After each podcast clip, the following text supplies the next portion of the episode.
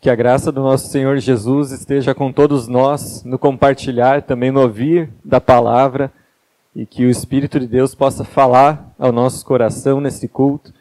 E nós nos alegramos muito com todos que acompanham esse culto, com aqueles que estão aqui presencial ou acompanham o culto, participam pelo YouTube da Melk ou também da SEJ, aqueles que nos escutam na rádio.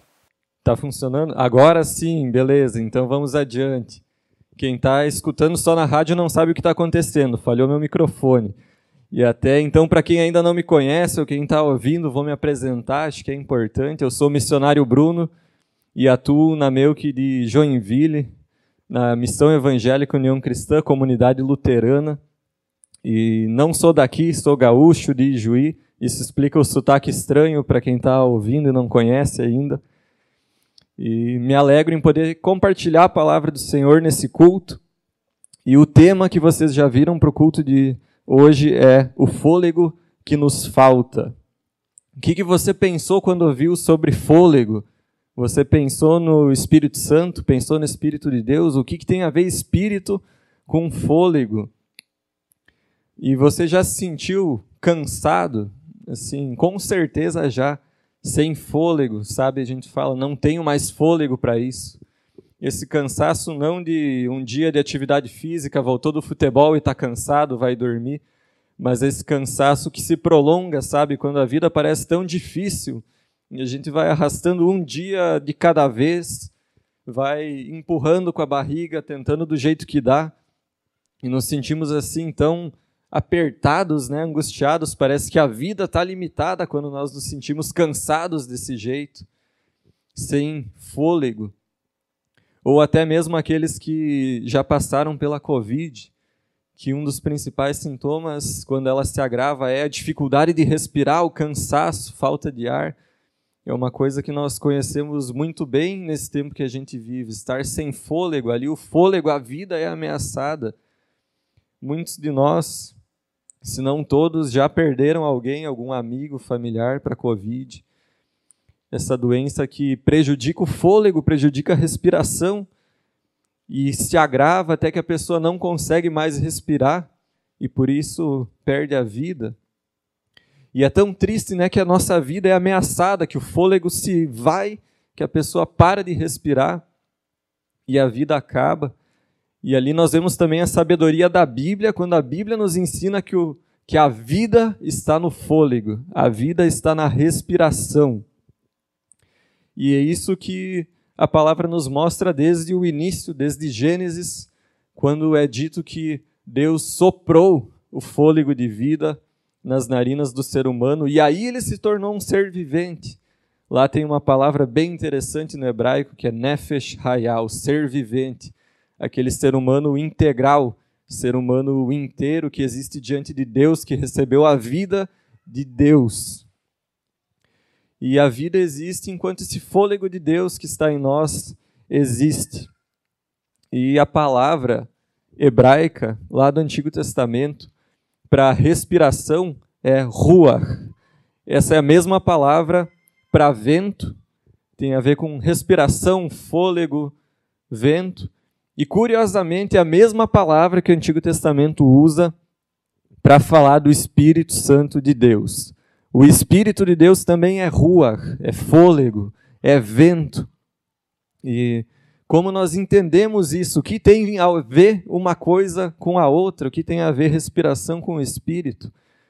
E uma boa explicação que eu vi sobre essas palavras é que elas têm a ver com energia. Porque assim como a energia da respiração que produz em nós energia, né? nos permite fazer as coisas. E também o vento é energia. Até pensando nessa questão de vento, eu lembrei do ano passado, do ciclone bomba em Garuva. Semana passada eu passei lá na casa da Sheila, ainda tinha raízes de árvores viradas. E daí nós conversamos sobre isso, né? Como o vento tem força, tem poder, tem energia. E o ser humano aprendeu também a usar essa energia, transformar ela em eletricidade, por exemplo, energia eólica, ou os barcos, barco à vela, que são movidos pelo vento. Nós aprendemos a utilizar essa energia do vento, só não aprendemos ainda a estocar o vento, né, armazenar o vento. mas nós vemos que tem energia nisso. E assim é o Espírito de Deus. É como esse vento que nós não enxergamos, mas que movimenta as coisas, que faz as coisas acontecerem. É como a respiração, porque é aquilo que permite a vida, que faz a vida acontecer. E isso fala muito sobre esse Espírito Santo de Deus, sobre quem ele é. E muitas vezes nós não temos clareza sobre quem é o Espírito Santo. Parece que ele é só essa energia difusa, uma emanação de Deus, algo misterioso. E por isso, nesse culto, nós queremos falar sobre quem é esse Espírito, porque ele é uma pessoa da Trindade. É Deus que é Pai, Filho e Espírito Santo, então ele não é algo difuso, etéreo, mas é presença de Deus, é o próprio Deus atuando, Deus em pessoa. E já no princípio da Bíblia, nós vemos que o Espírito Santo de Deus estava presente. Nós, como luteranos, falamos pouco do Espírito Santo, talvez, ou nós compreendemos pouco. E quando nós falamos é nessas ocasiões como o Pentecostes. Né? Dia 23 de maio, nós celebramos o Pentecostes, que é a vinda do Espírito Santo. Até para explicar um pouco essa palavra, o que, que tem a ver, Pentecostes é uma palavra que vem do grego, tem a ver com o número 50, porque é a festa que os judeus celebravam 50 dias depois da Páscoa. Páscoa era a saída do Egito, e depois Pentecostes era uma festa relacionada à colheita. E foi nessa ocasião, quando Jerusalém estava cheia, celebrando essa festa, que o Espírito veio sobre os discípulos, e desde então ele começou a atuar na vida da igreja, enviar eles, como nós cantamos, para os confins da terra para pregar. Tudo isso aconteceu a partir do momento que o Espírito veio. Mas nós vemos o Espírito Santo de Deus atuando antes, desde o princípio, porque se ele é Deus, ele é eterno. Então ele não começou a atuar a partir do Pentecostes, quando ele foi derramado, assim se cumprindo a profecia de Joel. Mas lá em Gênesis 1, nós lemos que a terra era sem forma e vazia, e o Espírito de Deus se movia sobre a face do abismo. E o que, que esse Espírito estava fazendo ali? Lá no meio do caos, onde a vida era impossível, onde o caos reinava, onde só tinha desordem, o Espírito começa a produzir ordem, colocar as coisas no lugar, começa a, a criar, produzir vida, produzir beleza a partir do caos. Lá no princípio a gente vê esse espírito atuando, esse espírito que faz parte da nossa vida como cristãos. E hoje eu não vou falar sobre esse texto clássico de Pentecostes que foi lido aqui antes, o texto de Atos 2, quando o Espírito é derramado, mas nós vamos falar da identidade desse Espírito, da obra desse Espírito desde o princípio.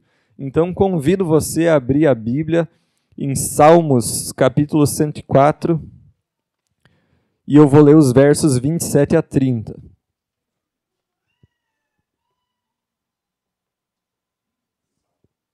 Salmos, capítulo 104, Salmo 104, versículos 27 a 30. Você pode abrir sua Bíblia ou acompanhar a leitura. Lá diz assim: Todos dependem de ti para lhe proveres o alimento de que necessitam. Quando tu lhes dás, eles o recolhem. Abres a mão para alimentá-los, e eles ficam satisfeitos. Se te afastas deles, porém, enchem-se de medo. Quando lhes retiras o fôlego, morrem e voltam ao pó. Quando sopras teu fôlego, novos seres são gerados, e renovas a face da terra até aqui. E esse é um salmo que está falando de criação, de como Deus fez belas obras na sua criação, como ele sustenta a criação. E aqui a minha Bíblia, nessa tradução, ela não trouxe nenhuma vez a palavra espírito, mas ela trouxe duas vezes a palavra fôlego, que poderia ser traduzida por espírito. E aqui fala que quando Deus sopra o seu fôlego, poderia ser traduzido quando ele vem com seu espírito aí as coisas acontecem, aí a criação é renovada, aí vida acontece, novos seres são gerados, essa passagem fala. E é muito interessante que aqui ele fala que quando Deus retira o fôlego, eles morrem e voltam ao pó, eles se enchem de medo. Quando a presença de Deus não está ali, quando Deus está ausente, quando o seu espírito não se faz presente, aí o caos retorna, assim como no princípio.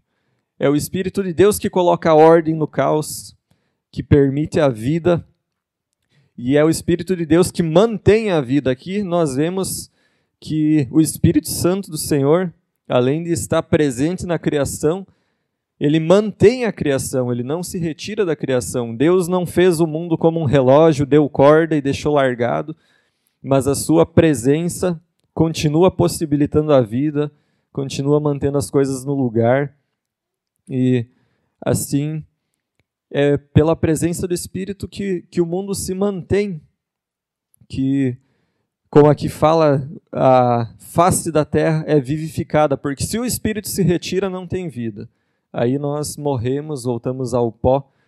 E aqui nós vemos essa grande verdade que já tem lá em Gênesis, de que o Espírito Santo é doador de vida, de toda a vida. Toda a vida vem de Deus.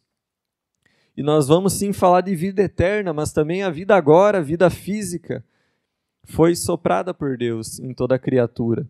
Então nós dependemos do Deus que nos dá a vida, do Deus que é a nossa vida. E então o texto fala que quando o Espírito sopra, novos seres são gerados. Eu acho isso aqui muito especial porque já aponta para aquilo que Deus quer fazer no futuro, para a nova criação, para a restauração, que esse Espírito que deu vida continua a produzir vida e gera nova vida. E é isso que acontece a partir do Pentecostes, porque o Espírito está presente desde o princípio, ele dá a vida, ele mantém a vida, mas algo diferente acontece no Pentecostes.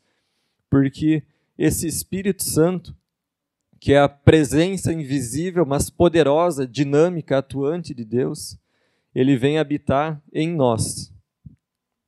Ele se faz presente em nós, na nossa vida diária, gerando vida em abundância. Jesus fala: Vim para que tenham vida e a tenham em abundância. Às vezes nós nos sentimos com o fôlego limitado, isso significa a vida é difícil, a vida é limitada, a vida não é abundante. Mas o Espírito quer produzir em nós uma vida que é abundante, porque desse Espírito que é eterno, nós recebemos em Jesus, na fé em Jesus Cristo, a vida que é eterna. E é uma vida que não é só futura, não é só depois de agora, depois que eu morrer, mas essa vida eterna que nós receberemos para passar a eternidade na presença do Criador, ela já invade nossa vida agora, ela se faz presente agora. Você que crê tem o Espírito que doa a vida vivendo em ti. E ele quer então aumentar essa vida em você. E para continuar essa reflexão, eu quero abrir mais um texto bíblico. Convido a você a abrir também ou acompanhar a leitura do capítulo 3 do Evangelho de João.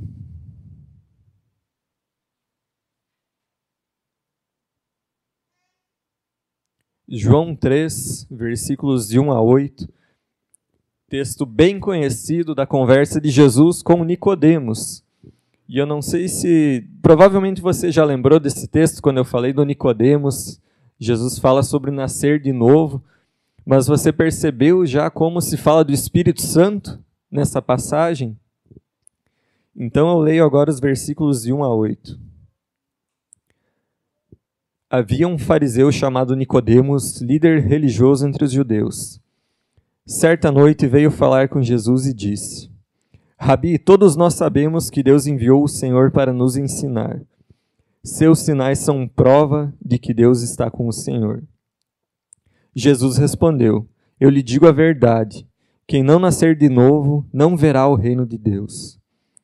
Como pode um homem velho nascer de novo? perguntou Nicodemos. Acaso ele pode voltar ao ventre da mãe e nascer uma segunda vez? Jesus respondeu: Eu lhe digo a verdade. Ninguém pode entrar no reino de Deus sem nascer da água e do Espírito. Os seres humanos podem gerar apenas vida humana, mas o Espírito dá à luz vida espiritual. Portanto, não se surpreenda quando eu digo é necessário nascer de novo. O vento sopra onde quer. Assim como você ouve o vento, mas não é capaz de dizer de onde ele vem, nem para onde vai, também é incapaz de explicar como as pessoas nascem do Espírito. Até aqui, Jesus traz um ensino muito profundo sobre o Espírito Santo, sobre a nova vida. E aqui, assim como no Antigo Testamento, ele fala do vento para falar do Espírito de Deus. A própria palavra grega também, pneuma. Por exemplo, o pneumologista é o médico que vai tratar do pulmão, da respiração, ou pneu, aquilo que é cheio de ar. Então a própria palavra tem a ver, a, palavra grega para espírito tem a ver também com ar, com vento, com fôlego. E Jesus fala que esse espírito sopra onde quer, que nós não sabemos explicar, mas que ele sopra e que ele atua, que ele transforma e que é pelo Espírito que nós nascemos de novo. Assim como no Salmo falou, nova vida é gerada. Quando nós cremos em Jesus, esse Espírito que veio no Pentecostes vem habitar em nós e vem soprar em nós para que as coisas não fiquem no lugar que elas estavam quando Jesus nos encontra. Mas é o Espírito de Deus quem produz mudança verdadeira, mudança autêntica em nossa vida. Jesus fala aqui na vida com ele é necessário nascer de novo. Daí ele fala do nascimento da água e nascimento do espírito. Aqui água, uns dizem que pode ser o próprio batismo, outros dizem que é o nascimento natural, porque na verdade quando o bebê está na placenta, está no útero, ele está imerso em água e em líquido, e por isso alguns falam esse é o nascimento natural, mas isso não basta. Essa é a vida que Deus nos dá, mas Deus tem mais vida para nos conceder no Espírito Santo, que é a vida eterna. E é essa vida que vem para preencher nossos dias, para nos devolver esse fôlego que falta. Porque nós enfrentamos muita dificuldade nessa vida. Nós temos que lidar com doença, com acidentes, tantos riscos para a nossa vida. E às vezes parece tem que haver algo mais, não pode ser que a vida acaba aqui, que vida é só isso, ou que a vida foi feita para ser tão difícil. E esse fôlego que nos falta nos é doado por aquele que já nos doou o fôlego da vida física, que quer nos doar o fôlego da vida eterna também, que é o Espírito de Deus, que vem, assim como na criação, para colocar ordem no caos que é a nossa vida. Quando nós vivemos a vida natural, a vida do ser humano em pecado, isso resulta em caos, caos que é produzido pelas escolhas ruins que nós fazemos. E o Espírito vem para mudar, para dar uma vida assim como Deus deseja. Eu já falei num outro culto aqui que Deus tinha um propósito para o ser humano antes da queda e que a vida nesse mundo deveria ser boa antes da queda. E que o Espírito da criação, é o espírito da nova criação que quer consertar as coisas que estão quebradas nesse mundo, que quer consertar aquilo que está quebrado na nossa vida. E essa renovação não fica só para a eternidade, fica para agora, porque o Espírito Eterno está na nossa vida agora. E como então nós experimentamos essa vida a mais, esse fôlego a mais, esse fôlego que nos falta que o Senhor quer nos dar? quando nós entramos em sintonia com o agir do Espírito de Deus em nós, quando nós buscamos o agir dele. Nós devemos buscar que Deus atue na nossa vida em sintonia conosco, com a nossa colaboração e não apesar de nós, sabe? Quando você dificulta o trabalho de Deus, nós devemos buscar facilitar o trabalho de Deus em nós. E não é um trabalho que eu vou fazer sozinho, automaticamente. A Bíblia já nos fala: é impossível cumprir a lei, é impossível não pisar na bola com Deus, fazer a vontade de Deus sempre. Por isso, nós precisamos de uma transformação que vem de fora de nós. Não adianta você ficar tentando. Sozinho nós não damos conta, é só Deus quem pode gerar vida nova, comportamento novo. E assim nós devemos buscar esse espírito que gera transformação. E aqui na comunidade, vários de vocês estão participando, dos, participando de grupos. Nós temos trabalhado a trilogia Maravilhoso e Bom Deus, Maravilhosa e Boa Vida, Maravilhosa e Boa Comunidade. E até se você está acompanhando agora, anota o, o nome desses livros, vai procurar, talvez já compre o livro para estudar em grupo, porque vale a pena. E a proposta desse material, desses livros, é que nós nos engajemos com o Espírito Santo para a transformação da nossa vida. Que a gente saiba o que o Espírito quer fazer e dê espaço para ele.